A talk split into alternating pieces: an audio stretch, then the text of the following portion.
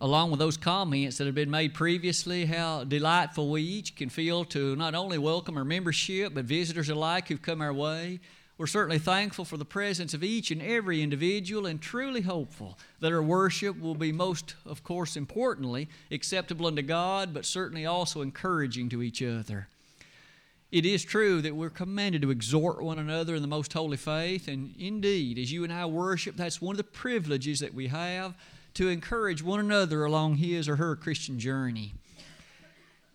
As we continue our Bible reading this year, we realize even at this point that we have advanced really at the end of the book of Mark and the opening chapters of the book of Luke.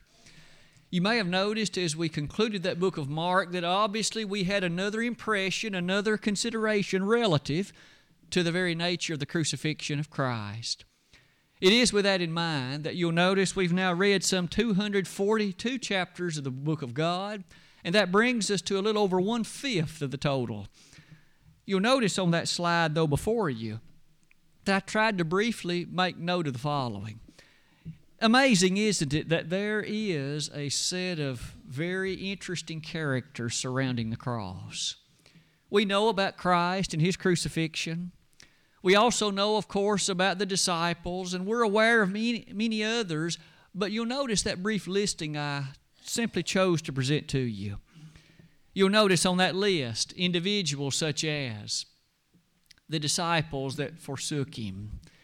You'll notice that there's mention made of Barabbas. We remember he was an insurrectionist, one who was guilty, in fact, even of murder, and yet they chose him to be released instead of Christ. In addition to that, there were others individuals, as you can well tell, one can make note of the centurion. One can also give thought to Pilate. One can even make thought about the individuals surrounding Joseph of Arimathea. Some of these individuals are those who played ultimately a very memorable role in the events of that day. What about the last one, Simon? You'll notice the lesson text that was read just a moment ago as Joey read that for us from Mark 15, verse 21, casts a spotlight upon none other than Simon. I'd invite you over the next few moments this morning to revisit Simon, to think about that role that he did play, and to draw some lessons that can be very helpful to you and to me. Simon, we're told in that verse, is such that the following thoughts might well needfully begin our study. First of all, what does the verse say about him? What does it help us appreciate about the life of this man who we find mentioned so rarely in the book of God? First of all, picture the scene with me. I'm, i trust that as we give thought in our mind's eye to the events of that day, perhaps we can take a renewed impression about the life of Simon. It was Jerusalem. It was in the spring of the year AD 30 you remember with me that the particular scene as it unfolds in Mark chapter 15 is a scene in which it was a very noteworthy time of year. In fact, the population of Jerusalem swelled significantly because it was the time of the Passover. Hundreds of thousands of individuals from all over that vicinity and even far distant places in the Roman Empire and elsewhere had come. And as they did so, you may remember, of course, that not only were a large number of Jews there, but the typical citizens for which that was their home, they were also there. Not only was it the Passover, but the week long feast of unleavened bread directly followed the Passover. And so it was a lengthy period of time in which visitors from all over had come to that city. As the population had swelled in the way that it did, you may remember that a great deal of interest not only surrounded the Jewish livelihood. But there was something else stirring in the environment in the spring of AD 30. This man named Jesus, for over three years, he had been teaching in the area. He had captured a great deal of interest. There were many who had witnessed miracles he had performed. And not only that, his teaching was so unique and special. It was filled with authority. And as such, a large, large number of people had paid attention to what he had to say. In Mark chapter 12, we even learn in verse 37 that the common people heard him gladly. They loved his message. They were drawn to him. And in so doing, we notice that there was something else, thus, that made that spring so very intriguing. Notice again how that there must have been a great livelihood in Jerusalem about this time. So many Jews, and yet here was Jesus. He had made a triumphal entry into the city four days previous. On Sunday of this very same week, the Lord had ridden into town. In the intervening days, he had taught so much, he had impressed so many. However, the tide was turning against him. You'll notice as you come near the bottom of that slide, as that tide turned against him, it was prompted primarily, of course, by those Jewish religious leaders. He was attracting the attention from them. He was teaching what they considered blasphemy.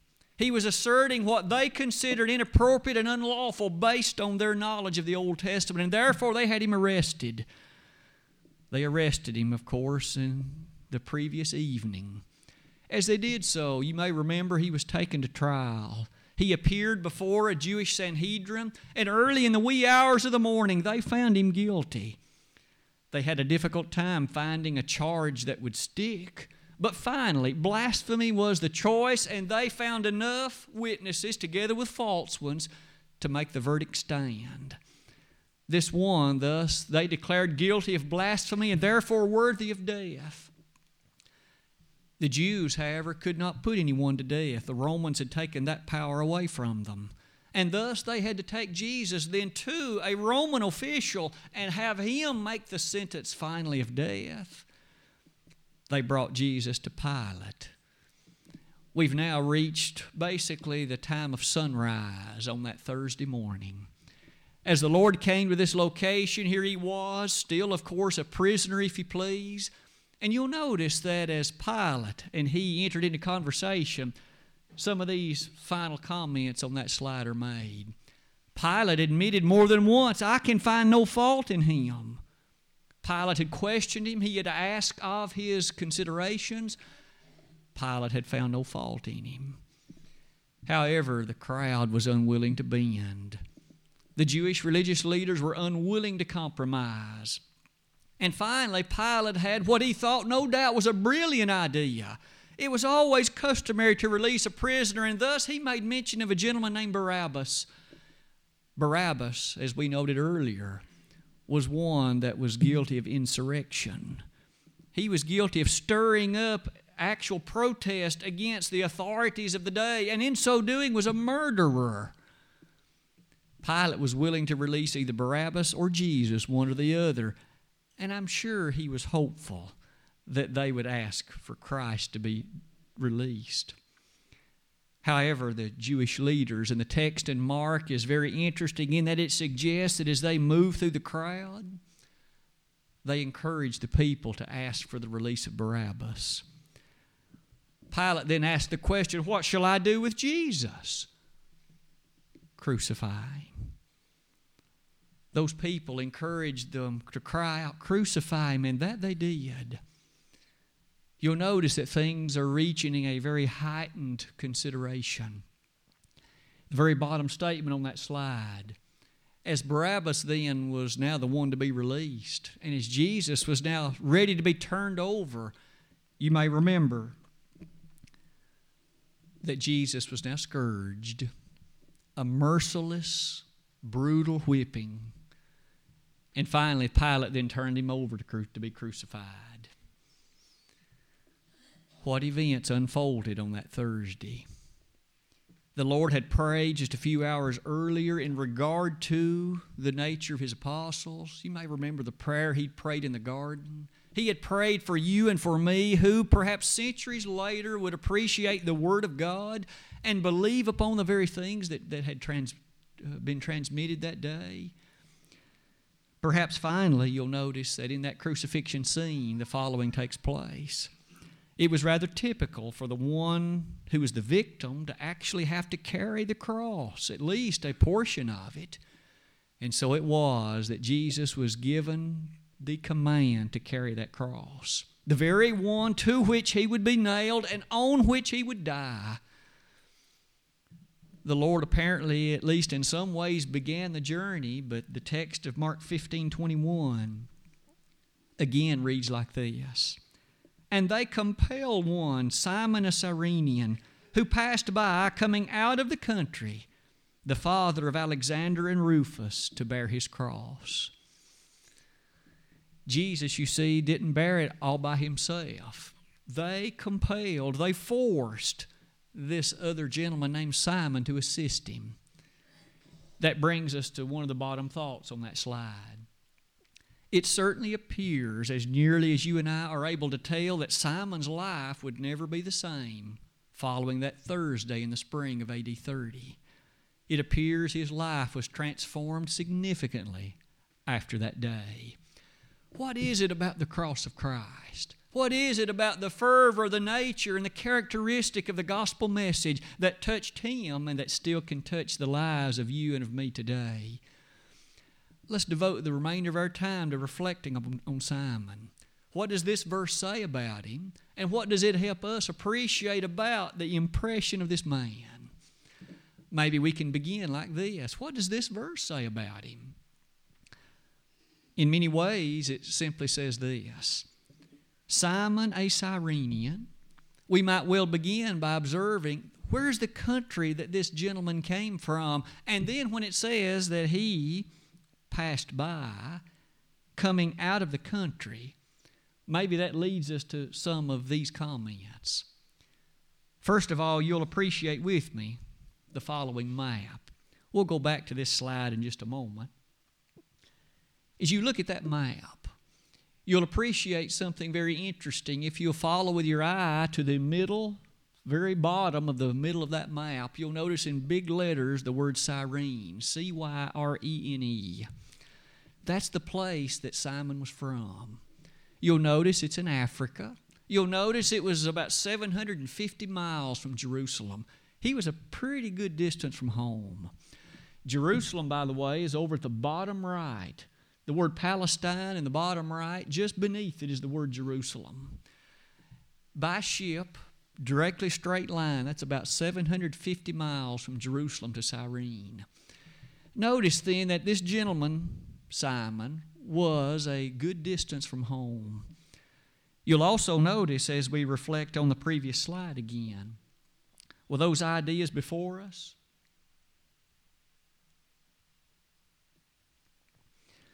one might now begin to put these things together. We noted earlier that again Jerusalem swelled as people from all over had come. It may well be that Simon too had learned something about the Jewish faith. It may be he too had come from a long distance to Jerusalem. It may be that he was there for reasons and having nothing to do with some of the other matters of that day. But on the other hand, it may well be that the text says, notice it says he passed by coming out of the country. It may also be that some of these things are true. As you and I contemplate the reasons why Simon had come to Jerusalem, it does say he passed by. It may well be he was merely caught in the crucifixion parade as the Jesus trudged onward through the city of Jerusalem carrying that cross. It may be Simon just happened to be there. If he had come to worship beneath a Jewish system, if he had come with some impression about the nature of the children of Israel and that law God had given them, may we again say it would appear his life was changed forever that day. You'll notice these other comments seemingly follow. It is interesting that the inspired writer uses the word compel. Simon didn't volunteer to carry that cross. He didn't volunteer to jump forward and assist Christ because likely Jesus was suffering greatly beneath the load. He had already been beaten mercilessly, he had lost a great deal of blood. Previous night, he hadn't slept any. He was slapped, smitten, beaten in a number of ways, forsaken by his friends. But you notice that all the while we now come to the time that perhaps this is time to pause for an interesting observation. The Lord who had helped so many, notice how few helped him now. He had healed many that were sick. He had touched the lives of many with what he taught. He had even cast out demons from those who were possessed. The Lord had helped countless thousands of individuals, no doubt. But yet, while he was here carrying the cross, no one was ready to help him. Isn't it significant? Even the disciples had fled, Mark 14 50. That fulfilled a prophecy found in the Old Testament. You smite the shepherd, and the sheep will flee. Not only that, one of those apostles who had pronounced the greatness of closeness, Peter, he even denied Jesus back in Mark 14, verses 64 and following. On another occasion, Judas had already betrayed him for 30 pieces of silver, the price of a common slave.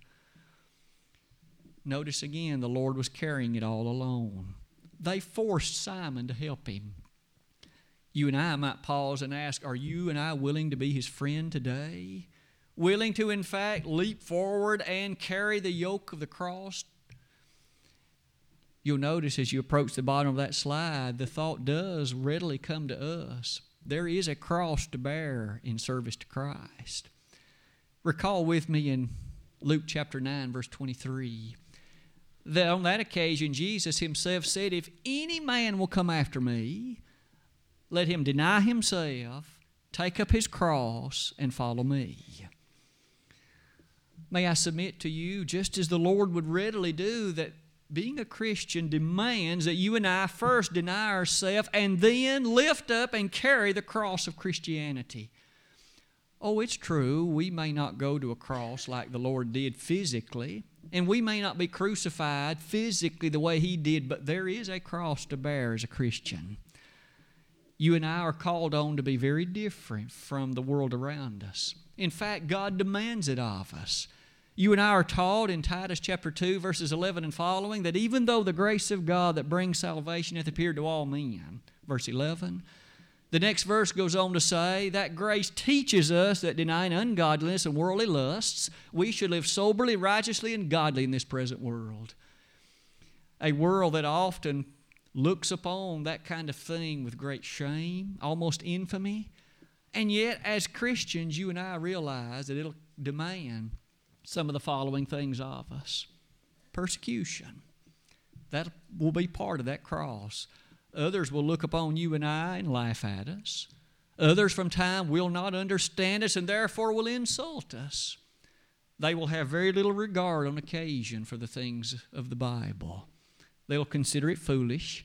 They'll consider it inappropriate. And certainly in a modern, so called sophisticated society, it will appear that which is not wise may I submit that in 2 Timothy 3:12 it still says, "Yea, and all that will live godly in Christ Jesus shall suffer persecution." That persecution may involve many things. On the job, have you ever been looked over for someone else because you were a Christian and they weren't? The powers that be knew that you would not defend or involve yourself in activities which they might find for the betterment of the company. At school, have you ever found those occasions in which friends would avoid you because they knew you wouldn't appreciate where they were going, how they spoke, what they wore, and the other features of their life? May I submit, though that may not be easy, just like Simon, may you and I have the urgency to do it because it is for our betterment. It is the way of Christ. There is a cross to be borne. And that cross will often be a difficult thing to carry. But isn't it worth it? You'll notice in John chapter 17, verses 14 and following, the Lord Himself, just a few hours before the events of Mark chapter 15, He Himself had said, The world will hate you just as it has me. Should we not expect that to be the case if we will but follow Him? Simon, a Cyrenian who passed by coming out of the country. Coming out of the country, it may well be that Simon was really wishing to head home. Maybe he had no desire to be a part of this crucifixion parade at all, but yet they forced him to do so. Isn't it true that there are many today who would wish to pass by Christianity? To them, the church is not something of interest. If only they knew the vitality, the urgency, and the importance of it. You'll notice other things, though, were said about this Simon. In this very verse, might I ask you to notice something about his family? Mark 15 21 goes on to say, the father of Alexander and Rufus. Two individuals who here are listed and named, and it makes us no doubt wonder.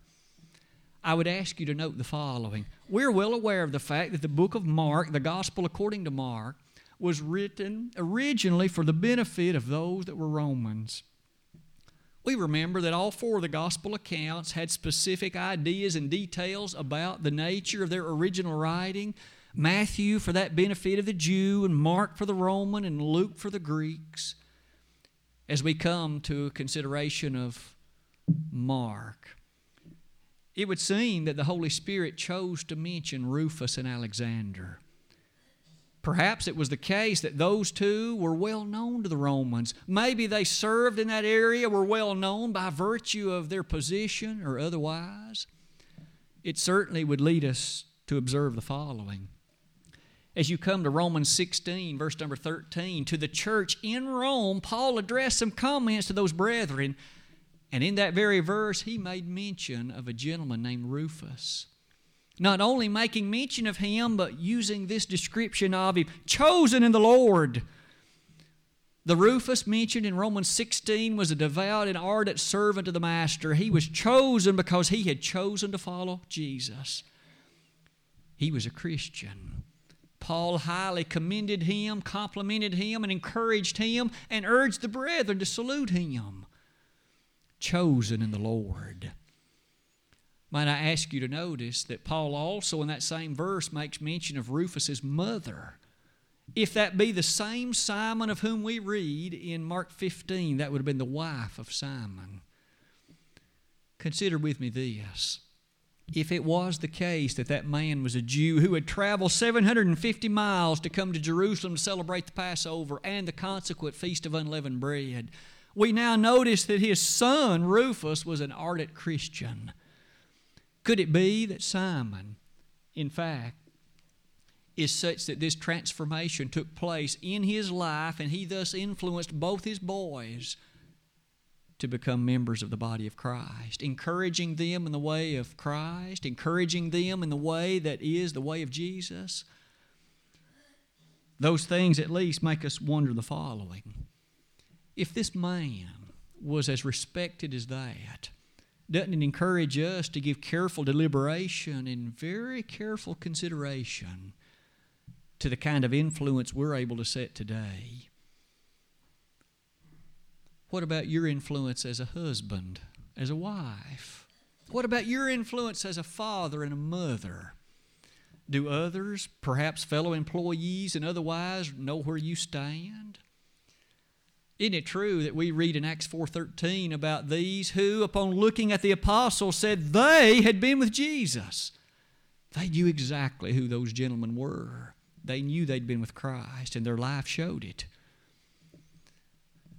The surroundings in which you and I find ourselves today are surroundings that often encourage us to blend in with the crowd. Isn't that the case? Our youngsters often are interested in appearing normal, and we as older ones often too find ourselves the same. But Jesus purchased us to be non normal. He purchased us to stand out from the crowd because remember, He said in Matthew 7, verses 13 and 14, Enter ye in at the straight gate. For wide is the gate, and broad is the way that leadeth to destruction, and many there be which go in thereat. Because straight is the gate, and narrow is the way which leadeth unto life and few there be that find it. It is that chosen, precious few who are the ones that are loved by the Lord in the sense that they have responded to His offer of grace and mercy. This gentleman, Simon, of whom we read here, it certainly seems intriguing that mention is made of Rufus, and yet Rufus mentioned in Romans 16. It would appear the Roman congregation knew him well he was chosen in the Lord. But not only that, Paul makes note that even Rufus's mother, he calls his own mother. She had served as a mother figure to Paul in a very deliberate and very moving way. Does that indicate that Simon's family came to obey the, to obey the gospel? Does it indicate that they came to recognize the greatness and the beauty of the Christ? If so, you'll notice it does lead us to one final set of thoughts. Notice one more thing. The idea of transformation is so often found in the Word of God, isn't it? That idea of transformation is an overwhelming one. It describes an overwhelming, complete, thorough, and entire set of changes from one state into another one. If what we've stated about Simon is the case, think about the transformation that happened in him.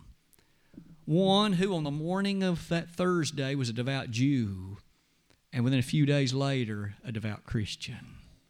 His children grew up to be Christians as well.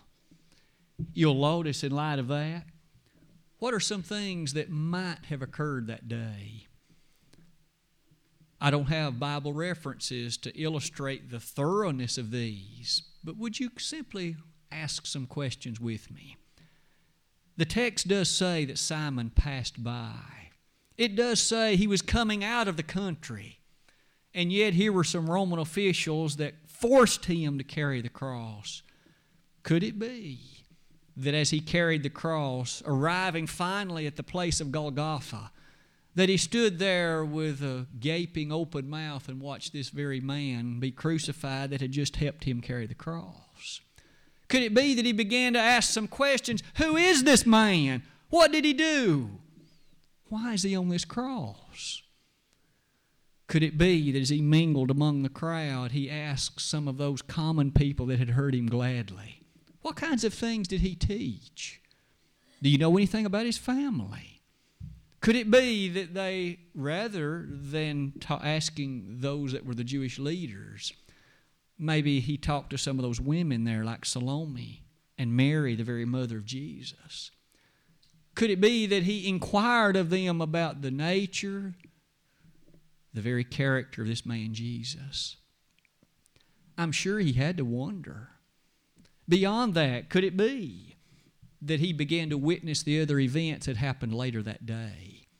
Remember, darkness fell over the land from 12 o'clock till 3. That was not natural. What brought about this darkness? And what about the words of the centurion? Truly, this man was the Son of God. The veil in the temple rent from top to bottom. Do you suppose, with all the heaping evidence concerning all of that, that by the end of that day Simon began to wonder, to question? And when he heard those statements, was he there when Joseph of Arimathea came and asked for the body? Was Simon still there wondering what had taken place? May I submit to you, the power of the cross may have been an overwhelming, transforming effect in his life. I'd say today I'm standing before many who have also experienced a great transformation. There was a time when you realized there was sin in your life a gospel call of invitation was extended, and maybe you had thought for some time about it, but the day came when you could no longer hold back. You knew that you needed to obey the gospel. You walked forward to the front of a building, a sinner. You came out of some water, pure and clean. You experienced a transformation. It was a change unlike any other. And that change is so often referenced in the Word of God. In 2 Corinthians 5, verse 17, all things are passed away. Behold, all things are become new. You became a new creature in Christ that day. In Romans chapter 6, beginning in verse 1, Paul, writing to the Romans, would say, What shall we say then? Shall we continue in sin that grace may abound? God forbid. How shall we that are dead to sin live any longer therein? Know ye not that so many of us, as were baptized into Jesus Christ, were baptized into his death? Therefore we were buried with him by baptism into death, that like as Christ was raised up from the dead by the glory of the Father, even so we also should walk in newness of life. For if we have been planted together in the likeness of his death, so shall we be also in the likeness of his resurrection. Verses 1 to 5 of Romans chapter 6. As you appreciate the character of words like that, doesn't it remind us about Colossians chapter 3, beginning in verse 1? As Paul addressed the church in Colossae, he with power could make reference to the fact if you have been risen with Christ, seek those things which are above, where Christ sitteth on the right hand of God. Your motivation, your vision, your objective in life is not like it once was. You and I have been transformed. In Romans chapter 12, the first two verses of that rather famous chapter, though many things about that chapter readily come to mind, Paul on that particular occasion could say, in grandeur and in greatness to the very reality of the transformation. He said, Be not conformed to this world, but be ye transformed by the renewing of your mind, that ye may prove what is that good and acceptable and perfect will of God. The idea of transformation takes us to a number of ideas so significant to life in Christ. We, in a few moments, are about to partake of the Lord's Supper, a compelling, moving moment that takes place each Lord's Day. It's a time to reflect back on the body and blood of Christ. Paul told the Corinthians that to do so improperly is to be guilty of the very body and blood of Jesus. 1 Corinthians 11, verses 25 and following. You and I know that to fail to discern the body is to be guilty of a very dire sin. May I ask, what about the transformation then that is descriptive of you and me. A moment ago, I spoke to those who've obeyed the gospel, the transformation that happened in your life. Let me now take a moment and address anyone that might not be right with the Lord. There might be one here who has never obeyed the gospel, but you know that you need to. You've reached an age where you understand wrong from right and you know what sin's all about and you know that Jesus died. There's no doubt in your mind about it but perhaps due to nervousness or otherwise, you have never taken care of what you know you need to do. Let me ask you to urgently think about Simon one more time. The transformation that happened in his life on that spring day so many years ago. It was a transformation that was so much for the better, a transformation that impacted he and his family literally for all eternity a transformation, if what we have appreciated be the case, that truly was an impressive thing. You know that apart from Christ, there is no salvation. Neither is there salvation in any other. For there is none other name under heaven given among men whereby we must be saved. Acts 4, verse 12. If you die in the current state that you are, you know that you're headed for eternal ruin. You know that. May I ask, why not do something about it today?